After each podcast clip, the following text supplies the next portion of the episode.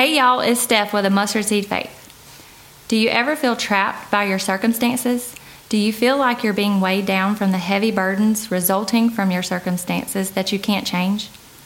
The Bible teaches us to change our perspective when we are experiencing hardships by looking to the Father.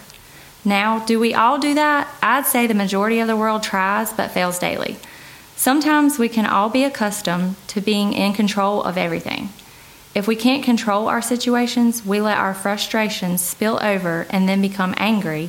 Then the anger controls our reactions, and before you know it, our attitude is all over the place.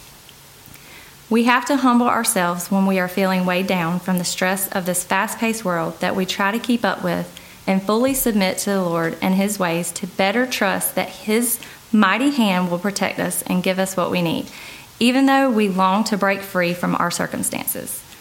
Patience is key in allowing His will to be done instead of your own, but we are more of the time impatient and choose to alienate ourselves from the very one that can deliver us.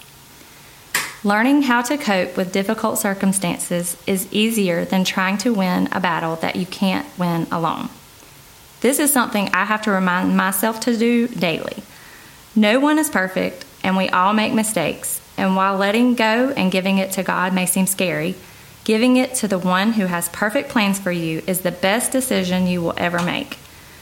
James 4 6 says, Therefore, he says, God resists the proud, but gives grace to the humble. Humble yourselves in the sight of the Lord, and he will lift you up.